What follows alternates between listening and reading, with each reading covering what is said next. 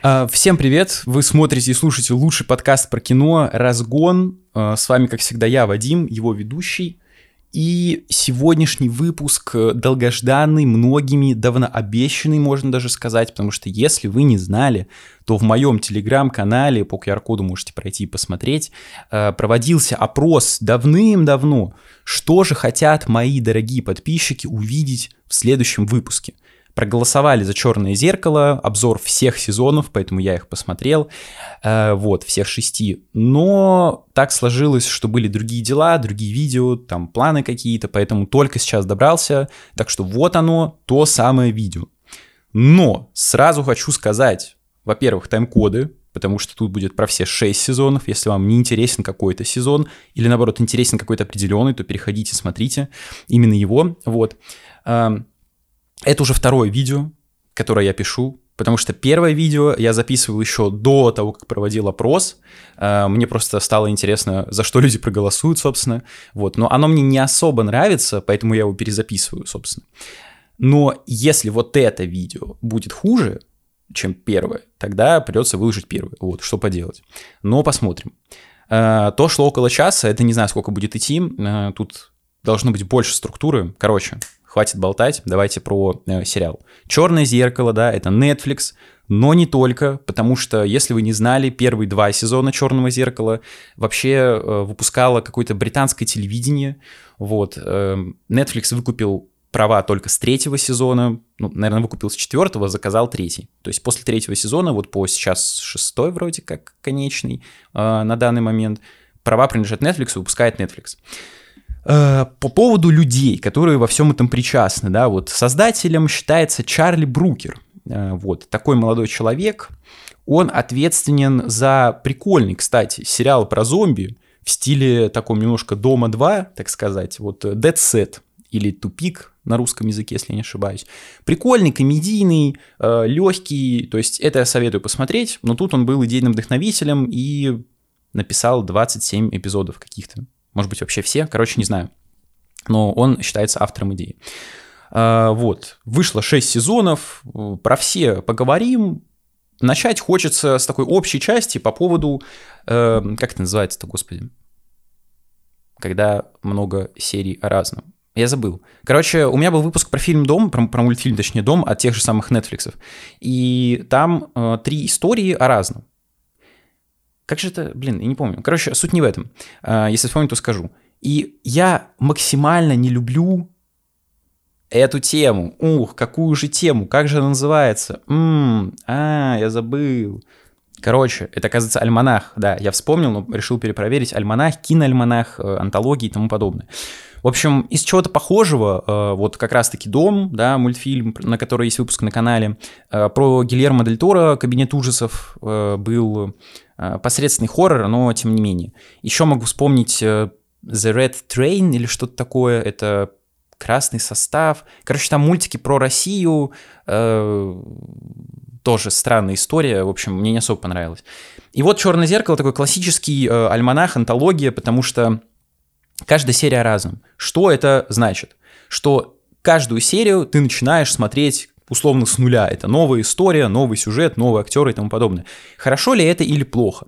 Для меня скорее плохо, потому что за качеством не следует количество. Ну, точнее, ну, тут в данном случае можно сказать, за количеством не следует качество. Вот. А, потому что если вспомнить тех же самых вот э, «Кабинет редкости» Гильермо Дель Торо, 8 серий, из них хорошая одна, ну, максимум две. А, про поезд, то, что говорил, там, возможно, три хороших серии из тех же самых восьми. В «Черном зеркале» прям хороших-хороших серий. Ну, наверное, штук шесть. Я, я не знаю, а, вот потом, может быть, подведу какой-то итог. Но, короче, условно штук шесть, если даже не меньше. Из шести сезонов, йоу. Это говорит о многом, это говорит много о нашем обществе. Поэтому есть о чем задуматься, и альманахи — это такое проклятие, потому что ты не можешь остановиться.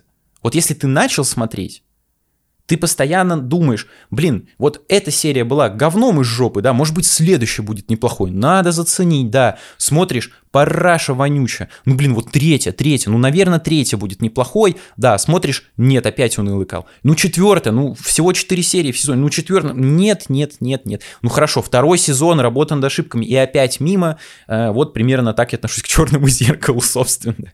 Я продолжаю смотреть чисто по наитию, потому что разные истории, разные персонажи, разные сюжеты, вдруг что-то да выстрелит.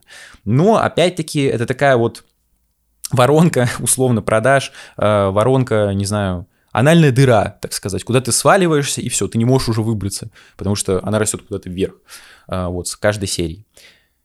Ну и в целом, я думаю, можно переходить к сезонам. Тут будут спойлеры, потому что я не буду делить ну, хотя, ну, короче, да, я не буду париться, просто будет по сериям, по сезонам, так что, если вы вообще не смотрели, то можете идти смотреть сериал, потом сюда приходить, э, вот, э, если нет, то как бы вот, э, да, надо, на, на, надо все равно выпуск смотреть, поэтому давайте с первого, с первого сезона, да, вот список серий я открываю, сейчас этого я закрываю, тюбика, ага, вот, да, вот, первая, значит, серия, The National Anthem, это вот как раз первые два сезона выходили под э, флагом Британии, условно. Типа, это не Netflix. А, что можно сказать про эту серию? Да? Премьер-министр вроде как Великобритании ебет свинью а, в прямом эфире, потому что какие-то там люди захватили королевскую дочку, принцессу типа кого-то такого знатного. И вот условие, чтобы премьер-министр Великобритании отымел свинью без презерватива вроде как. Или нет, короче, неважно ну, как бы интересно, вау, офигеть, вот как первая серия, первый сезон, вот это да, классно, классно.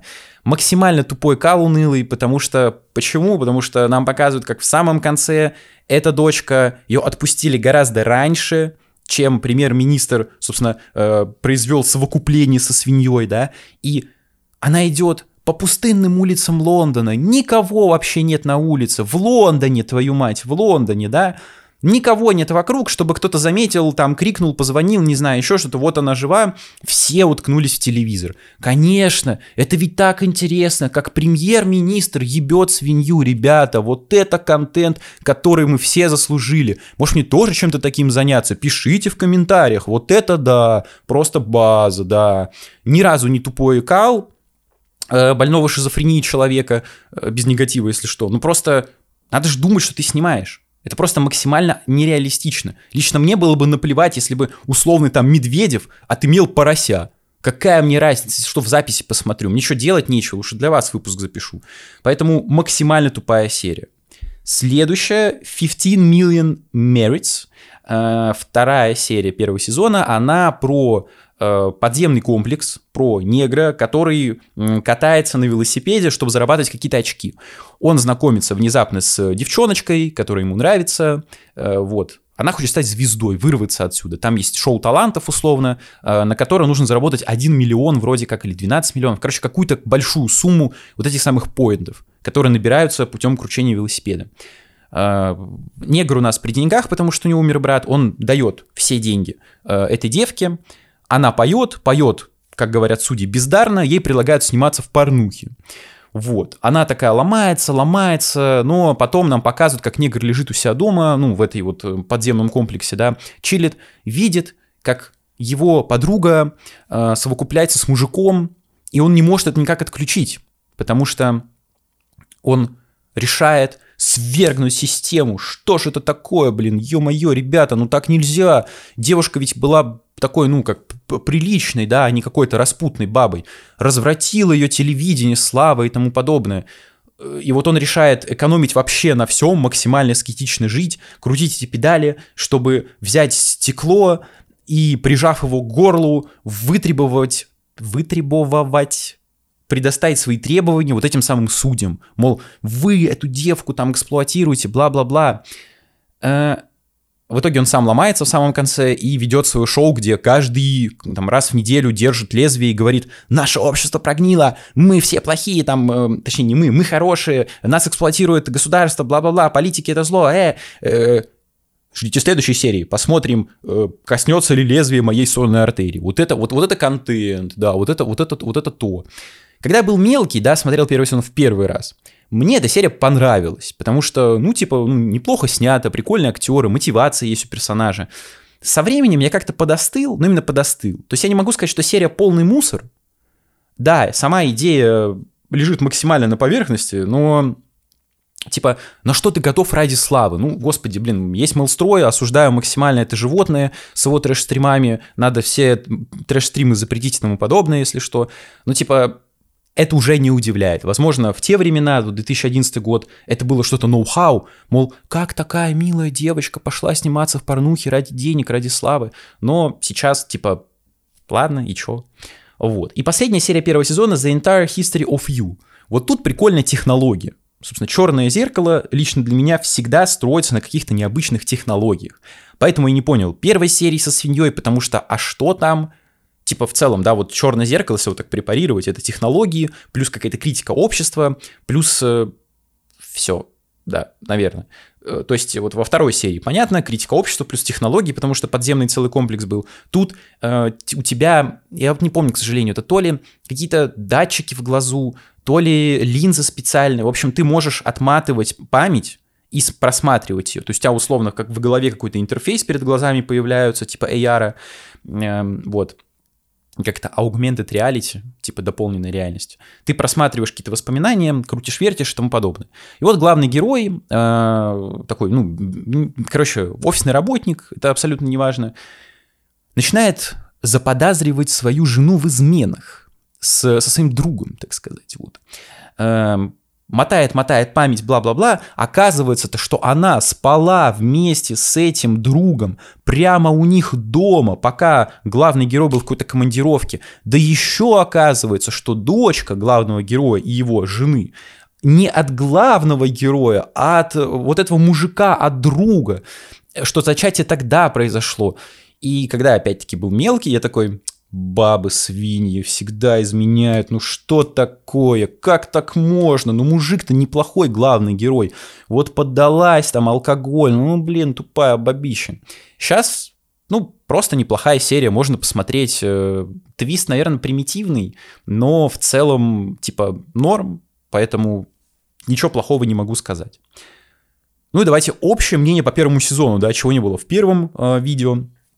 Общее, я, я хоть записываю, да, я записываю. Общее мнение по первому сезону смешанные. Можно на пятерку оценить, потому что первая серия это буквально дерьмо, буквально дерьмо из жопы свиньи. Вторая серия, ну, типа, неплохая. Третья серия, ну, типа, тоже норм. То есть, в целом 5, 5,5 как-то так. Но первая это прям, это вот один. Первая серия первого сезона на один, потому что она максимально тупая и нереалистичная. Э, вот. Второй сезон, переходим к нему, выходил опять-таки под э, британской какой-то компанией, к сожалению, не помню, как она называется, но тем не менее. А, первая серия Be Right Back, э, надо вспомнить, она вроде, если правильно помню, да-да-да-да-да. А, вторая серия, да, Be Right Back, она, ну, типа нормальная. Она рассказывает про пару молодых людей, и главный герой он играл в моем любимом фильме About Time, который почему-то дауны переводчики, локализаторы перевели как boyfriend из будущего, ведь about это, видимо, boyfriend, да, а time это будущее, если вы не знали. То есть, как бы прошлое это уже не time, и, ну, в общем, вы поняли суть. Вот. В чем прикол? В чем замес? Этот главный герой, Тюбик, разбивается в аварии. Все, его больше нет. Главная героиня его тянка впадает в лютую депрессию. Ей настолько херово прям... Ну, жить она, конечно, хочет, потому что если бы нет, то я бы осудил. Но, тем не менее, ей очень плохо. И тут подружка вроде как э, дает ей э, ссылочку на некое приложение, условно, некий сервис. Э, это, как бы сейчас сказали, искусственный интеллект или нейросеть, да, влазим в тренды. Но к шестому сезону это тоже появится э, суть, идея, но тем не менее. Эта сеть может анализируя поведение, переписки, фотографии погибшего человека, как бы восстанавливать его у тебя в телефоне в виде текстовых сообщений, то есть общаться с тобой. Э, такой мессенджер с тем светом. Вот это интересно. А что он это Харон скажет, да, который э, таксист э, загробного мира? Ну, неважно. Вот она устанавливает, вначале не хочет, сомневается, устанавливает. И реально он пишет «Hi, Марта», она отвечает «Is that you?» Типа, это ты, о господи, что же делать? Начинает общаться, понимает, что да, да, вот э, действительно, это он, практически он, просто в телефоне, да, вот э, пишет, пишет он. И тут этот чел говорит, начинает прогрев Гоя устраивать, точнее, Гойхи, типа тянки, что вот у нас есть некая новая технология, э, можно заказать себе условно андроида, и я ну, как вот искусственный интеллект, переселюсь из телефона вот в этот, ну, нек- некий девайс, да, вот в это устройство, в этого андроида. И я буду как бы с тобой. То есть внешне он будет один в один. Ну, по сути, вот твой парень как бы воскрес. Не стареет, ничего не ест, не пьет. Вот. Э, об этом чуть попозже. Она соглашается, хотя вначале тоже ломается, потому что, ну, как-то странно. Вот привозит ей эту коробку, она его активирует в ванне, выходит. И начинается довольно-таки милая история, но при этом очень криповая, потому что, с одной стороны, да, это действительно вот интеллект ее парня, но при этом ее парень мертв. Вот этот диссонанс живого, мертвого, правильности ли этого, потому что, по сути, это как игра в Бога, ну так условно, да, утрированно, потому что она тем самым как бы воскресила э, своего чела бывшего. Насколько это хорошо, к чему это может привести? Э, в сериале ни к чему хорошему, в реальной жизни, я думаю, тоже, потому что держаться за прошлое — это не совсем правильно. Да, происходит всякое дерьмо, ну, не дай бог, умирают близкие, э, чуть полегче переносится там расставание с девушкой и парнем и тому подобное. Мужики знают, да, парни, вот, гачи, э, тусовки. Но это все можно пережить, потому что реально время лечит, могу по себе сказать. И вот такие кейсы такие технологии, такое будущее, оно в целом может быть. Понятно, что, ну, наверное, не на моем веку, хотя с развитием текущих как бы нейросетей все может быть, но тем не менее. Но это пугает, честно говоря. Потому что лучше этот момент пережить, отпустить, потому что мы все смертны. Ну, вот в данном, да, случае. И двигаться дальше чем убиваться, горевать до конца своих дней или там еще похлеще чего-нибудь сделать, не дай бог, конечно. Вот. Всегда лучше жить, чем не жить. Поэтому серия неплохая, я не помню, к сожалению, чем она закончилась, э, но типа я такие технологии осуждаю именно с точки зрения морального вреда, психологического вреда по человеку, потому что она стала понимать, что все равно есть какие-то неточности, недоработки, потому что это условно типа альфа-версия э, этой системы. И вот этот диссонанс, когда ты понимаешь, что с тобой робот, а не живой человек, твой парень, он, конечно, удручает. Кстати, забавно. Только сейчас подумал первый сезон был весь посвящен сексу, так или иначе. А второй сезон нет. Хм, это интересно. Короче, да, первый сезон, ну, там вот со свиньей, э, с в целом порнографией, э, измена была тоже связана с сексом, а во втором сезоне нет секса. Интересная мысль, надо будет это отметить на тайм-коде. Короче, вторая серия э, называется White Bear, и, как я уже сказал, э, что называется White Bear, да, что здесь происходит? Это, это просто настолько тупая хуйня, которой очень сложно найти аналог, потому что тут у нас просыпается главная героиня, э, какая-то негритяночка, да, на экране аналог белого медведя, условно, там какая-то мордочка. Она смотрит в окно, ничего не понимает, потому что она там, ну, в крови, то есть что-то что произошло, какой-то замес, в каком-то доме неизвестном, э, вот. Ничего не помнит из того, что было. Ты думаешь, ну, наверное, будет что-то условно, как вот мальчишник в Вегасе, да, когда там накачали всякими таблетками, осуждаю, если что, и начнется воспоминание. Нет. Потому что за главной героиней начинается охота, буквально охота на живого человека. Не крепкая, если что, а прям там, ну, настоящая, там, с какими-то ножами, мачете и тому подобное. И есть люди, которые все это дело снимают на телефон. Они в масках, вот этих э, изображения условно белого медведя. И главная героиня пытается просто выжить. Она находит там каких-то союзников, за ней а, продолжают гнаться вот эти разные люди в масках и везде ее э, преследуют люди с телефонами, которые вообще никак тут не взаимодействуют с, ни с кем, ни с теми, кто хочет убить, и с главной героиней, которая хочет выжить. В конце вот самый тупой твист из всех, блядь, что я когда-либо видел – мы узнаем, что это все условно шоу розыгрыш, эй, но только в негативном ключе, типа, у, потому что главная героиня когда-то там давным-давно убила, то ли наехала, то ли авария, то ли что, уже не помню. Короче, виновата в смерти э, то ли дочки, в общем, семьи, в общем, кого-то она там убила. И это такая условно тюрьма или скорее наказание будущего. То есть берут каких-то преступников опасных э, и стирают им память, потому что в конце серии стирают память, сажают заново на это кресло, и получается такой как бы день сурка, когда ты переживаешь какой-то негатив. я просто охуел, когда это увидел, потому что настолько тупее дерьма ебаного невозможно придумать.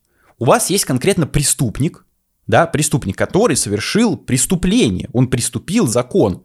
Казалось бы, логично, допустим, да, вот если там, ну, какой-нибудь там террорист, да, или серийный убийца, дать ему пожизненное. Зачем дается пожизненный или там большой срок? Чтобы человек за это время осознал свою вину, пришел к искуплению, личному исправлению, интегрировался в общество в нормальных странах, не в России, и вышел условно, типа, э, здоровым человеком, полноценным, вот. Что происходит здесь? Девку просто мучают. Зачем? Почему? С какой, блядь, целью? Она же нихуя не помнит. Ну это что за бред? Ну кто это придумал? Ей же стирают память для того, чтобы в конце ее поймать, показать всем людям, которые там сидят в зале, хлопают, да, как дебилы, и сказать, а она такая, а что происходит? Я ничего не понимаю. А ей говорят, Зайка, а ты не помнишь, ну-ка вспоминай, ты виновата в смерти кого-то там. Она это вспоминает и такая, ой, простите, начинает плакать, мне так жаль, мне так жаль, я раскаиваюсь. Ебать, так она не помнит, что она сделала. И что вы делаете дальше в качестве наказания? Стираете ей память, чтобы она опять все забыла. Так в чем тогда, блядь, смысл? Я не понимаю. Скажите мне, создатели этой ебаной серии, зачем в это дерьмо высрали из своей задницы тупой? Преступник же не помнит своей вины, он не, она не осознает этого, потому что она не помнит, что произошло. Каких уроков она может, что она может исправить, вынести? Она ничего не помнит, просто ноль. Просыпается заново в этом говне, все, заново начинают бегать. И люди, конечно, мне так нравится, как показывают общество, да, это же критика общества, черное зеркало построено на критике общества, нам показывают тупых людей, которые ходят с телефонами, все это снимают, Блять, да мне бесплатно дай билет на такое шоу, я продам его кому-то, такому же тупому дегенерату, которому это интересно. Кто пойдет смотреть, как преступ... за преступником гоняются люди в каких-то костюмах? Кому это интересно? Вам интересно? Напишите в комментариях. Блин, мне вообще очень интересно, хочу попасть на такое шоу. Типа, в чем поинт? Это даже не какие-то гладиаторские бои, ну, условно, да, э, где люди борются против других людей, типа, идет честная битва. Тут просто баба убегает, а они ее ловят. Интересно ли это? Нет. Есть ли какое-то искупление, понимание своей вины? Нет, потому что ничего не помнит. В чем тогда смысл именно вот этой серии этого мира? Ни в чем. Создатели дауны, спасибо. Идем дальше. Вторая серия супер мусор. Третья серия The Waldo Moment, или Waldo, короче, как-то так. Это политота. Я ничего про эту серию не помню, хотя я смотрел весь сериал два раза она максимально унылая. Ну, условно, типа, есть вот этот, э, как бы сказали, витюбер, да, э, Уолдо, это персонаж, э, за ним прячется один чел. И политики это зло, политика в целом зло, поэтому вот этот персонаж говорит, я пойду в президенты, начинает гонку предвыборную и показывает вот эти подковерные интриги, что, мол, один политик врет, поэтому Волдоу его изобличает, э, находит пруфы, что он, да, он этот политик и тому подобное, и свою кампанию продвигает. В итоге вот этого чела, который стоит за Волдоу, рассекречивают, э, скидывают на помойку истории, и он как бомж в конце смотрит, и его персонажа Волду уже прибрали к рукам власти, чтобы продвигать какие-то свои идеи. Боже мой, ну, вот скажите, вы видели нечто подобное в сериалах, фильмах, да? Ну, мне кажется, да. Поэтому серия уны- унылая, просто идем дальше, скип. И спешл тут есть White Christmas, собственно. Э, на взгляд людей, многих, это лучшая серия всего сериала, чуть ли не всего сериала. Вот, но тем не менее. Что можно сказать, да? Начинается с чего? Значит, э, мужик с другим мужиком находятся где-то условно там в Антарктиде, то есть там снег, север и тому подобное. Ничего не понятно, но один из них начинает раскаиваться другому, потому что он задает ему какие-то вопросы. Он начинает рассказывать свою историю. Я вообще не помню серию. Вот я смотрел два раза, я вообще не помню. Я думаю, это о многом говорит, да? Но в итоге все оказывается, что вот за этим как бы мужиком, который рассказывает, велась какая-то слежка. Точнее, не слежка, а вот второй чел, который слушал, ему нужно было выведать признание – от первого. Он там что-то плохое совершил э, условно чистосердечное признание. Он получил, отключился, оказывается, это все была какая-то симуляция, куда поместили сознание преступника, сознание условно полицейского вот этого второго. Он отключился, и в конце нам показывают, как э, девка э, какая-то находится в яйце, то есть ее погрузили в яйцо, Она просыпается и такая, блин, ну что происходит? Главный герой, он работает вот в компании, которая в эти яйца засовывает интеллект каких-то людей, которые за это платят, или преступников, ну и тому подобное. И оказывается, что это какое-то такое пространство вне времени, потому что девка, которая в яйце оказалась, она условно как такой робот-помощник, типа вот Алиса. То есть это условно как разобрать там колонку какую-нибудь, там, не знаю, iPhone, да, и вот Siri есть, да, вот представьте, что Siri это буквально живой человек, сознание живого человека, который находится в вашем телефоне. Она выполняет все команды. И получается, что как бы пока твой условно человек ходит по миру, живет, ты как ну, я не знаю, это как отделение души или что, в общем, ты как вторая его личность, как было в электронике, да, советском, ну, условно, сидишь в этом яйце и просто выполняешь все, что нужно этому человеку. Заказать какое-то, ну, там, условно, такси, стирку, э, включить свет, не знаю, разогреть еду и всякое такое. В общем, ты все за него делаешь, тупо подсос, луна, лунопопик буквально. Она, эта девка, ломается в яйце, но почему вне времени? Потому что главный герой, вот, э, который в этой компании находится, он мотает время, там проходят какие-то годы, десятки лет, сотни, короче, дофига времени. Девка уже все просто изнеможена, потому что там ничего нет, кроме пульта, соглашается, ну и все, показывают, как э, главная, ну, не главная героиня, короче, как девка, которая человек, живет с девкой в яйце. Ну что можно сказать? Ну показали устройство колонок. Теперь я буду знать, что в каждой Яндекс станции живет э, человек какой-то, мой, видимо, мое альтер-эго. Ну круто, круто, что, молодцы, спасибо. Вот такой второй сезон. В целом про второй сезон, если что-то говорить, то, э, ну как бы, не знаю, э, Первая серия была неплохой, последняя вот White Christmas, да, Special, тоже неплохой. Третья унылая про этого чела, а вторая это просто такая тупая залупа, что лучше не смотреть. Поэтому, ну, типа на 4, наверное, как-то так. Но дальше третий сезон, тут уже вступает в дело Netflix, что мы сразу видим, 6 серий, пау, сюда. А, вот, 6 серий в третьем сезоне, хотя было 3-3, первый, второй. Но давайте про них поговорим а, по отдельности. Что...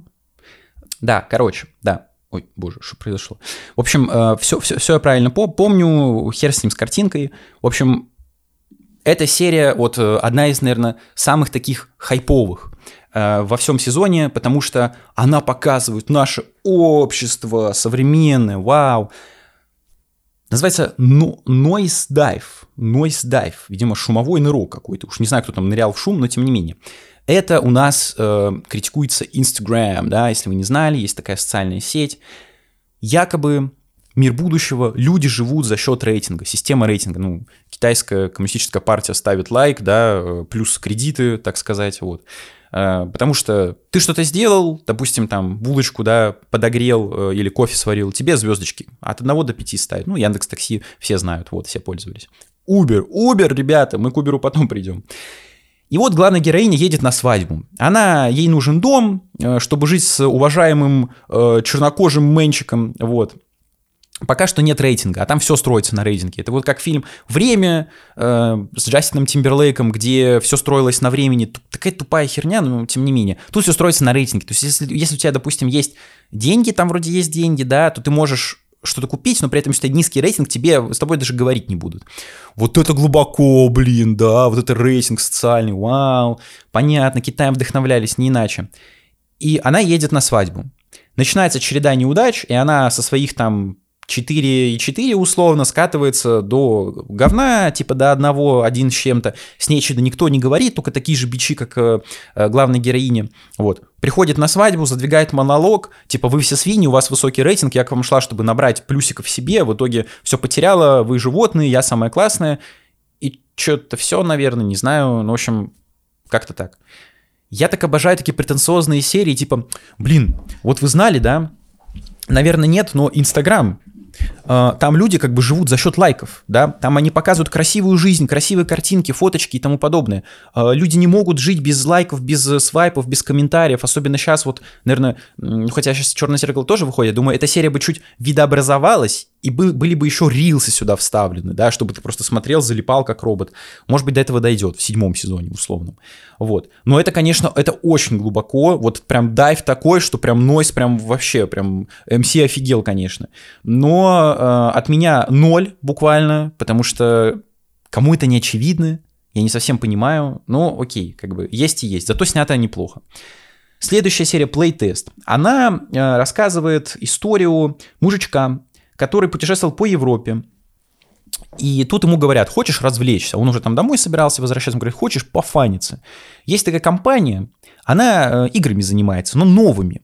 Это условно VR, но VR э, от третьего лица. То есть ты куда-то погружаешься в мир, и как бы все вокруг тебя реально, то есть ты можешь ходить своим персонажем, еще что-то, ты, не, ты ну, как бы не видишь ничего вокруг. В общем, VR от третьего лица. Вот.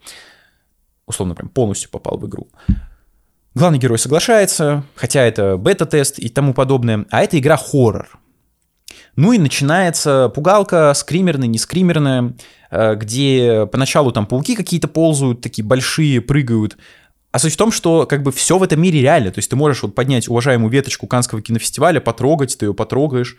Э, ну и, соответственно, тебя могут также порезать, условно, ножичком каким-то. Вот, э, там, челы, которые материализуют твои страхи, условно. В конце еще финальный твист э, довольно-таки прикольный, имхо, потому что главный герой спасается из этой игры, все, возвращается домой к матери. Матери то ли нет, то ли она умерла. Короче, он умирает, нам показывают вот эту комнату, где он сидел все это время, когда на него надели какой-то шлем виртуальной реальности условно. Прошло там какая-то секунда или что-то такое, а он играл там супер долго. То есть этот мир, он еще находится вне времени, йоу, все поняли. Ну, как бы просто нормально, что сказать. Ну, типа, класс, ставлю. После первой серии уж точно. Хотя бы просто можно попугаться, и технология, ну, интересная. Вот. Ну, не для скримеров, конечно. Третья серия, ой-ой-ой, Shut Up and Dance называется. Тут, конечно, такая история очень эмоциональная, многие зумеры поймут, потому что главный герой паренек, такой задрот, ну, инцел, не инцел, я уж не буду говорить, я не знаю, но стесняга, стесняга, скромняга, э, хикан, короче, типичный зумерок. И вот он решил пофапать на контент разный э, перед ноутбуком. Зашел, там все расчехлил, руки на столе, точнее под ним. И сделал свое дело, камера была, оказывается, включена, его стали шантажировать на следующий день, типа, мы скинем твои дикпики в сеть твоим одноклассникам, ах ты вот этот драчун, или выполняй наши поручения. И вот начинается такой длинный путь на 52 минуты, когда школьник из школьника превращается в, ну, условно, типа убийцу э, людей, э, не совсем, там он и банк грабит, и там надо ему убить кого-то человека, лишь бы не скинули фотку его пиписьки. Я вам так скажу, концепция неплохая, потому что я вот, допустим, вижу, что кнопочка не горит, да, зелененькая, индикатор, но при этом я слышал, слышал, я не знаю, но я слышал, что можно взломать эту как-то фигню, чтобы она не горела, при этом камера писала. Возможно, в маках такого нет, я не знаю. Но если такое есть, то это, конечно, интересно. А, можно сделать два вывода. Во-первых, да, не дрочить перед ноутбуком или вот закрывать то, что сейчас все делают. Либо, ну, как бы не стесняться видоса, как ты фапаешь на девок, потому что в этом ничего такого нет. Есть ты девка, как ты э, фапаешь на парней, а что в этом такого? Нет, ну, конечно, если ты не Артем Дзюба, то как бы окей, да, в, этом уже что-то есть. Но он как бы просто сидел, наяривал и все. Типа, и чё? Ну, увидит кто-то. Ну, и, и что? И что? Это, а что? Это ненормально? Что, у людей члена нет? Понятно, что в нашем обществе, когда секс как будто, не знаю, хуже, чем в Советском Союзе запрещен вообще, типа, блин, Хотя, что я несу? Судя по Твичу современному, там как раз сексом только и может заниматься, сиськи показывать на камеру. Может быть, мне тоже оголиться? Пишите в комментарии. Короче, э, я просто не проникся, да и все, мне было насрать. Я бы сказал, ну и ладно, сливай, что? Ну, сливай. Ну, увидите вы фотографии э, меня, голову, и что дальше? Полно других людей, не знаю, слили какую-то извест... типа известность, ну и что? Кому какая разница? У всех сиськи, у всех писки. Ну, блин, ну из этого делать целую серию на 52 минуты, ну, нормально, нормально. Вот. Четвертая серия называется «Сан Джунипера» она максимально неоднозначна. Я считаю, супер унылый мой уважаемый товарищ Антон считает, что такая идея, э, такая, такой мир, он неплохой и в целом имеет право на существование. Что это такое? По сути, это такая сборная солянка из предыдущих идей, потому что тут у нас есть некий мир в каком-то, ну, условно, типа компьютере, да, на сервере. То есть человек который находится при смерти, вот условно есть эвтаназия, да, а он может перейти туда. Куда? Вот в это Сан-Джунипера. Сан-Джунипера у каждого свое. Э, это любая эпоха, любое время, люди не любые вроде как, но, в общем, можно там с подругой уйти, еще что-то. Вот. Если тебе плохо, а главной героини, как мы узнаем после начала, это две бабки, э, которые, одна из них находится при смерти, она говорит, я хочу в Сан-Джунипера, да-да-да, все-все. Вторая к ней приезжает, она чуть получше себя чувствует, она говорит, нет, родная, надо жить, надо бороться, а та уже там то ли не ходит, короче, совсем херово. Ну, как бы это сложно объективно оценить, потому что когда ты находишься не в таком состоянии, когда ты просто овощ, ну, можешь там, э, не знаю, дышать, думать и тому подобное, но как бы ты вот лежишь и все, да, то, наверное, Сан Джунипера это неплохо, но опять-таки тут я не критик, потому что я, слава богу, да, э, не нахожусь сейчас вот в такой кондиции, чтобы это как-то адекватно оценивать, но тем не менее. Если просто уйти, ну это, конечно, уважаемо, я такое осуждаю, если что, потому что жить лучше, чем не жить, понятное дело. Вот, э, Роскомнадзор это не выход, но, наверное, в каких-то случаях, именно вот когда уже вообще выхода нет, почему я за эвтаназию, потому что если прям реально какие-то адские пытки, ну, муки, да, ты испытываешь, там тебе просто больно, физически больно, ты не можешь жить, или если ты, допустим, вот ребенок родился овощем, буквально овощем, он без АВЛ ничего не может делать, как-то, типа, искусственное э, жизнеподдержание. Ну, а что делать? Ну, вот так, что всю жизнь его держать под этим, он даже двигаться не может. Ну, короче, у каждого свое, свое, поэтому мне просто показалась серия унылой, да и все. Никак не буду дальше оценивать. И э, последняя, нет, нет, не последняя серия, называется Man Against Fire. Э, я, к сожалению, опять не помню, о чем эта серия. Man Against Fire. Uh, так вот, я, я посмотрел, короче, Man Against Fire. Это uh, ну, такая, типа, неоднозначная история, максимально примитивная, про армию. Сейчас она, конечно, как никогда актуальна, потому что вот идет война в сериале, если что, да, очевидно, не в реальной жизни. И нам показывают бравого американского солдата, uh, который воюют, которые воюют против тараканов. Это такая разумная раса тараканов, э, которая живет в каких-то хибарах, угрожает человечеству. Э, ну, тараканы условно, то есть они как такой инцест, блин, дело семейное. Короче, что-то общее между людьми и тараканами. У них, короче, головы таракани, вот условно, жуки вонючие. И главный герой просто обычный рядовой вояка.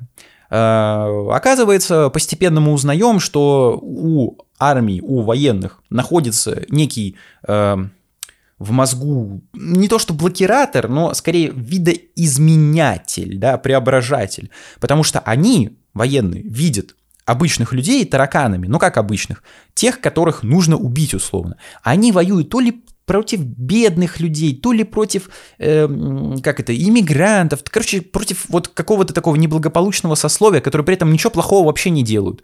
Они просто живут, все. Вот они просто есть, а эти их убивают, потому что видят в них каких-то жуков, и плюсом промывают мозг э, тем, что жуки это плохо. Хотя жуки вроде как ничего не делают. Ну, типа, они обороняются, ну, понятно, потому что как бы против вас воюют, но тем не менее. Э, что может сказать? Да, глубоко, пацаны, очень глубоко, так глубоко, что ух, вообще жестко. Типа армии, э, военным промывают мозги. Ну, не знаю, как бы в 23-м году это ни для кого не новость. Вот э, в стране промывают мозги уже 20 лет, как-никак. Э, ну, точнее, 23, 20, да, 23 года, да, 23 года. Промывают мозги, что у нас как бы вот э, э, другой народ, это прям плохие ребята, я, э, ну, типа, нацисты, я, очевидно, если что, про Израиль и Палестину, ну, понятное дело, да, не, не, ну, конечно, конечно, вот, то есть, новая ли это какая-то мысль, срыв покровов, да нет, и так это все знали адекватные люди, если вы, ну, не знали, ну, ладно, тогда серия в целом неплохая, но, не знаю, просто проходная, да и все. И последняя серия называется Hated in the Nation. Э, вспомнить бы, о чем она, потому что картинка опять не грузится или грузится, грузится, грузится. Это про пчел. Я вообще не помню эту серию. Вот серьезно, я смотрел два раза, я вообще, прям вот вообще не помню. Я помню, что там были пчелы, э, роботизированы, потому что настоящие вымерли, а пчелы это такой важный пласт экологии э, природы нашей, матушки Земли. И люди их заменили роботами, пчелами маленькими, их взломали, стали направлять на людей, потому что, ну, пчелы там э, пролетали условно сквозь людей, там через шеи, сонные артерии пробивали, ну, типа они маленькие, их сложно заметить. вроде как дырки от пуль, но при этом это не пули, в общем, непонятно. Стали расследовать, как эта хакерская атака была, пчел взломали, чтобы убивать людей.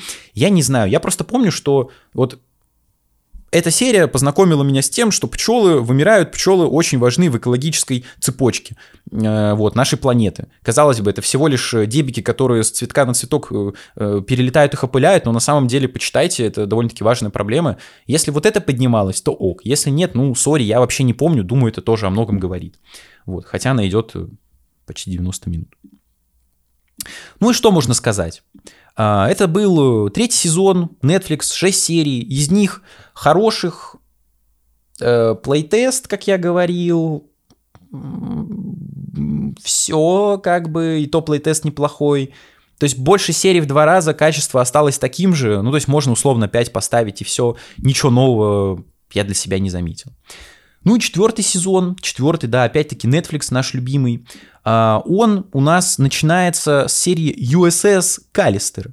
Ну, Калистер это вот это вот прям оно, это прям Кал Калистер, так сказать, не в бровь, а в глаз, потому что тут идет э, отсылки на все подряд, особенно на, как это, Звездный путь, да, на Стартрек, потому что тут у нас и корабль похожий, и команда похожая, и идея это в чем, что главный герой э, этой серии, он разработчик, разработчик, который такой, опять-таки, хикан, но он хикан прям злой. Вот, условно, двачер э, или, ну, в общем, на каких-то имиджбордах сидит, э, вот, всякое такое. Реддитор, условно. И он себе создал какой-то мани-мирок, потому что это опять игра, условно, вот из тестера, где ты погружаешься в своего чела полностью. Э, он создал себе мир э, вот в этом корабле. Как там? USS Калинер, Келлинер, короче, какой-то USS и Шимура, блин. Вот, тут USS Калистер. Э, вот. Он абьюзит свою команду. Он хочет изнасиловать свою работницу, потому что все персонажи этой игры заменены людьми из реальной жизни. Э, вот он э, свою там ну, объект вожделения сделал помощницей, хочет ее там отыметь, какого-то чела, которого ненавидит, сделал мальчиком для битья на этом корабле, что-то такое. Короче, команда бунтует и отправляет главного героя куда подальше. В общем, он умирает, потому что как-то так работает система, что можешь сдохнуть в игре. Очень интересно, конечно. Молодцы разработчики Дауны. Вот, но тем не менее. О чем серия? О том, что игры это плохо, да, наверное. О том, что не надо плохо обращаться с людьми, да, наверное. О том, что технологии должны быть гуманными, да, наверное. Э, показать просто человеческое зло, ну, не знаю. Сербский фильм с этим гораздо лучше справлялся. Поэтому хз. Просто проходная фигня для фанатов, наверное, Стартрека они оценят, но мне было вообще наплевать. Вот вторая серия четвертого сезона, «Архангел». Вот это уже дискуссия так дискуссия.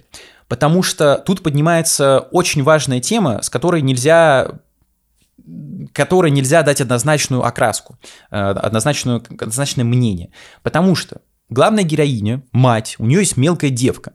Эта девка э, становится, скажем так, по принуждению матери участницей нового некоего проекта, который называется Архангел. То есть это технология, которая внедряется в голову к твоему ребенку, и ты дистанционно с какого-то устройства можешь блокировать, в общем, влиять на жизнь девочки, ну вот в данном случае, да, Мать такая, о, круто, потому что мир такой круэл, жестокий, да, и тому подобное. Надо все, следить за каждым шагом своего ребенка, чтобы, не дай бог, он там что-то не увидел. Все идет пока что безвинно, то есть нач- начинается все вроде как с блокировки собаки, которая лает, а девочка там испытывает страх сразу, э, поэтому там блокируется звук этой собаки, ее так забавно замазывают, вот, э, на экране. То есть, по сути, она, девочка не видит, у нее блок именно в реальной жизни идет э, перед глазами.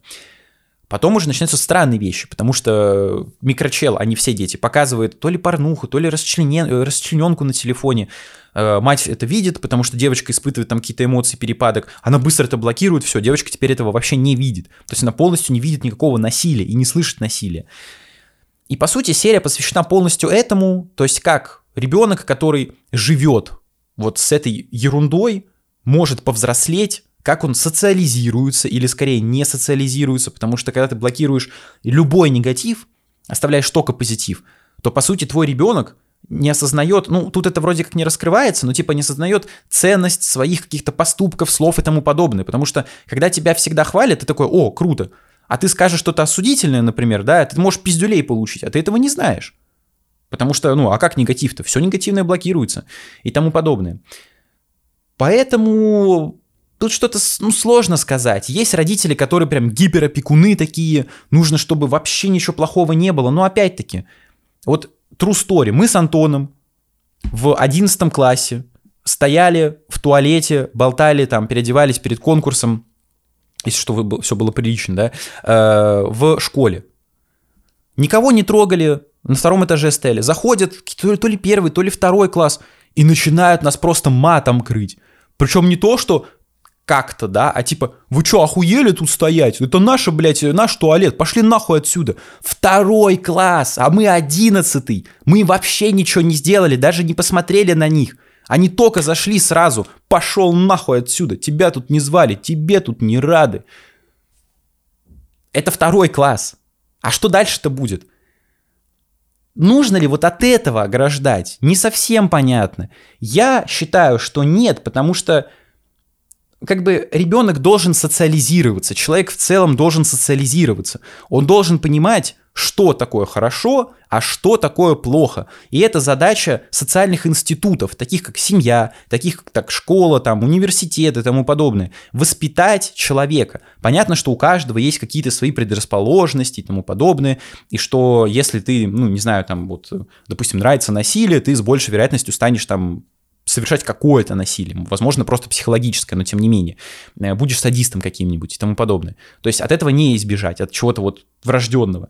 Но воспитать человека какими-то ограждениями не получится, потому что чем больше вот этих блоков, чем больше вот этих запретных яблок, да, адамовых, э, то тем больше соблазн это попробовать. Почему, как мне кажется, да, сигареты, алкоголь, если что, это все максимально осудительно, не надо это даже пробовать. Э, вот, собственно, я это говорю, потому что это надо осудить, иначе будет плохо. Э, почему, почему это в целом плохо? Почему такая тяга есть у подростков, у школьников попробовать? А потому что им говорят, что это плохо. Раздуто ли это? Ну, конечно. Потому что, о, взрослые курят направо-налево, а я там 16 лет, ты же уже повзрослел. Ну, казалось бы, да, 16 лет. Чем тебя 16-летнего отличает от 18-летнего, когда можно, вот, по крайней мере, на территории России продавать алкоголь и сигареты? Ничего. Два года. Что за два года поменяется? Или, например, самое смешное, да, это вот э, день рождения. За день до этого нельзя ничего покупать, употреблять. В этот день можно. Все, кто сказал, кто это выбрал, почему это так, не совсем понятно. И создается такой флер чего-то романтического. То есть это все романтизируется, потому что ты видишь, как родители, ну вот, э, если там не алкаши какие-то, они употребляют, допустим, бокал вина в день, их это расслабляет. Ты такой, блин, это интересно, конечно, да, надо тоже попробовать, надо тоже к этому присраститься и тому подобное.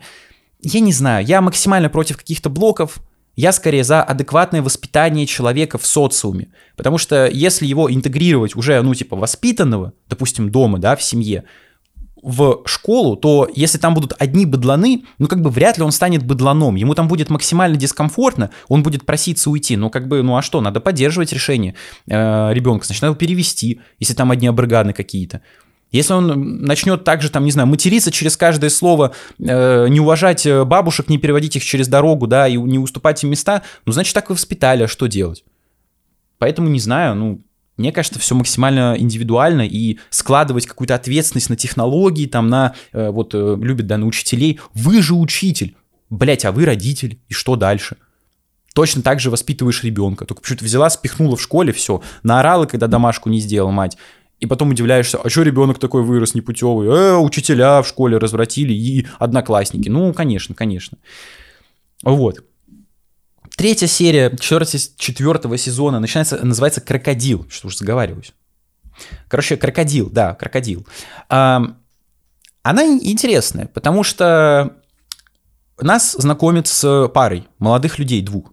Они едут по дороге, сбивают кого-то, то ли велосипедиста, то ли просто прохожего, скидывают его вроде как в реку, короче, куда-то девают тело, все, уезжают, проходит какое-то время. Показывают нам главную героиню, она ну, из этой пары, да, она повзрослела, заматерела, такая сильно независимая, гигауспешная э, бизнес-вумен, она вроде как архитектор или что-то такое, вот, живет свою жизнь. Мужика нам пока что не показывают, паренька из той пары. И нас знакомят с технологией, потому что тело всплыло. Дело всплыло, стали расследовать, что к чему. О чем, собственно, технология в этой серии? Она э, о какой-то такой микропиндюшке, которую крепят условно вот сюда, на висок, потом говорят разное, то есть пытаясь восстановить хронологическую цепочку, атмосферу, э, ароматы того дня, какие-то звуки, чтобы у человека появилась картинка того момента, и эта картинка в прямом смысле вывелась на специальный экран. Э, то есть, по сути, ты смотришь фильм, который идет из головы э, человека. Вот. Всплыло тело, всплыло дело, как я уже сказал. К этой девке пришли, главной героине, стали ее допрашивать с помощью вот этой фигни. Вот. Она там пыталась что-то замазывать, затирать, короче, что-то из этой серии. Не совсем важно. И к ней приходит челик. Ее бывший челик. Она уже в других отношениях, у нее там вроде как семья есть, ну, в общем, тем не менее. И говорит, я расскажу, мне терять нечего, я бомж, я могу и в тюрьме посидеть, а вот ты нет. Поэтому давай-ка ты мне денег дашь, причем много денег, очень много денег и тому подобное. Она, очевидно, против. Не знаю почему, но тем не менее. Ну, окей, можно понять почему. Потому что если дашь один раз, то будет, э, будет прецедент создан, и он будет еще требовать, но тем не менее. Она решит его убить. Вот это да, вот это ты, мать, даешь, блин. Молодец. Осуждаю, конечно, осуждаю. Вот. Но по итогу ее ловят, потому что и тело, так, короче, ее ловят. Все. Это просто прикольно снято. Вот и все. Я такое одобряю, мне такое было смотреть интересно, увлекательно, поэтому в целом это клево. А, вот. Не скажу, что я что-то для себя вынес из этой серии, что не надо убивать людей, ну да, не надо врать, ну да. Технология классная, э, да и все, наверное. Ну, актерские работы тоже прикольные. Четвертая серия называется Hane the DJ. Она про э, современное время. Сейчас, я думаю, она еще более актуальна, когда Тиндер ушел из России. Но тем не менее. Тут нас знакомят с технологией знакомств. Потому что есть два главных героя, э, есть приложение, вот условный Тиндер, я так понимаю, ну, на основе него это создавалось. То есть, где подбирается по каким-то параметрам тебе идеальный человек. Э, система пытается добиться стопроцентной идеальной сходимости. Вот. Она дает тебе человека в этом приложении, ты его видишь, то есть ты там никого не выбираешь, назначает время встречи, назначает срок, на, на который вы с ним вместе живете. И после этого срока что-то происходит. В данном случае, вот как с главными героями, они провели отлично время, им там дали то ли месяц, то ли что-то такое вместе. Вот. Все было классно, бац, система говорит, типа, надо дальше идти. Вот вам новое время, новый партнер, у каждого свой они начинают жить дальше. Им скучно, потому что вроде там где-то секс лучше, при этом чел даун, где-то чел нормальный, но при этом у него не стоит. С мужиком тоже там какие-то проблемы с девками. В общем, у всех все не клеится. И вот они внезапно встречаются снова, решают сбежать из этой всей системы, э, находят какую-то, как вот условно в шоу Трумана, да, там лестницу наверх, все, сбегают, Оказывается-то, что это все, они были в этой самой системе, то есть они были шестеренкой одной из. Они сбежали, и нам показывают, камера так отдаляется, отдаляется, что на самом-то деле вот эти самые люди видят друг друга уже в реальной жизни, они вот в этом виртуальном мире, и у них написано 100%. То есть вот, э, когда вот они сбежали, вот эти виртуальные главные герои в какое-то пространство, это добавило последний процент, и вот стопроцентная сходимость, и главный герой из реальной жизни э, законнектились. Ну, просто прикольно. Показали, как Тиндер работает. Что, нормальная тема, блин. Только она осталось свайпа убрать, автоматически партнера давать, вообще будет круто. Э, каждому мужику по девке. Вот, правда, девок больше останется. Ну, президент Беларуси вроде разрешил, поэтому в целом можно таким заниматься. Но я, конечно, осуждаю. В России все равно судительно. Вот. Пятая серия, я вообще ее не помню, называется Metalhead, вот она черно-белая. Какая-то робо-пес из Boston Dynamics э, охотится за людьми, они его убивают, я не знаю, ну типа такая кровавая, мрачная, серая, темная серия, э, ну, наверное, интересно, я не знаю, мне нечего сказать, просто какой-то, ну, наверное, а, вот. Мы к ней вернемся. И последняя серия четвертого сезона называется Black Museum. Она как бы собирает вообще все в себя практически, потому что тут, э, опять-таки, я ее толком не помню, но я помню общую суть, да, есть какой-то музей, вот этот Black Museum, э, куда приезжает главная героиня, ходит по нему, а там жарко, так жарко, да, вот. Она по нему ходит, смотрит всякие экспонаты, выходит мужик. начинает рассказывать про каждый экспонат э, что-то свое, а там... То есть как антология внутри антологии, условно.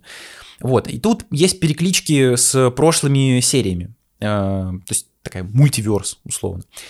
Вот. И в конце приходит к главному экспонату, к негру, который сидит в каком-то вот яйце, точнее там его проекция, и можно кинуть монетку условно и бить его током, потому что он там злостный преступник. Оказывается, то, что вот эта главная героиня — это дочка, дочка вот этого негра, который в проекции сидит на стуле, он умер, его казнили, вот. И она заключает смотрителя, который э, продает издевательство над человеком за деньги в какой-то тамагочи и будет теперь над ним сама издеваться. И я смотрю такой, блин, вот это да. Ну типа, а что, насилие над людьми плохо? Любое насилие над, люд... над любыми людьми? Ну типа, да, плохо. И чё? Все, ну да, ладно, не знаю. Поэтому была серия, была, мне сказать нечего. Вот. О, special. Моя любимая special, special. Короче, про special надо поговорить отдельно, ребята, потому что тут вышел непростой special, а он называется Black Mirror Bandersnatch. И это хуета полнейшая. Объясню почему.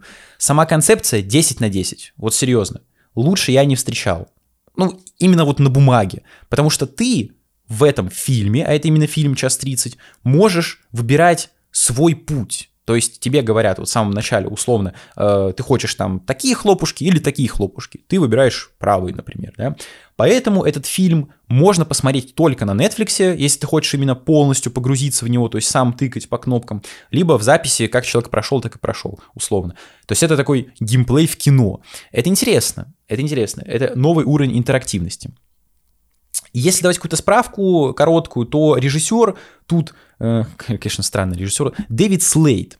Э, его вы можете знать по таким работам, э, как, например, вот Hard Candy «Леденец», вот, там играла или играл, блин, как же его зовут-то?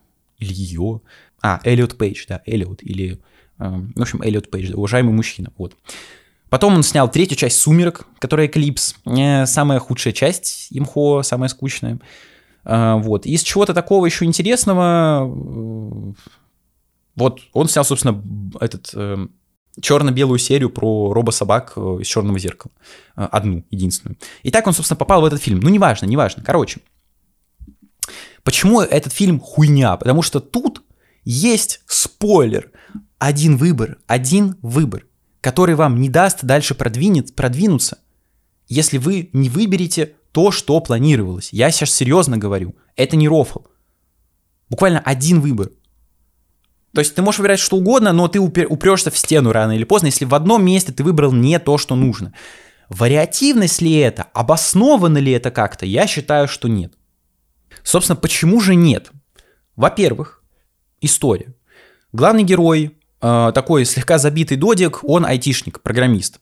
Приходит в компанию новую, э, вот, и начинает там разрабатывать игру. Не совсем что-то получается, но до этого, там в самом начале нам показывали, что у него есть психолог, тянка. Он к ней ходит, лечит бошку свою больную. И вот выбор, самый главный в игре. Если будете проходить, не смейте, блядь, выбирать э, что-то другое. Значит, Ему психолог говорит, чел, хочешь поговорить о своей матери? А мать у него вроде как умерла, короче, что такое. Хочешь поговорить о своей матери? Я, поскольку презираю всех бездарей психологов, которые вот сейчас расплодились, считаю, что это все навязанное обществом залупа американским, э, по крайней мере, ну нам, да, в России, им навязано, им можно все что угодно навязать через ТикТоки.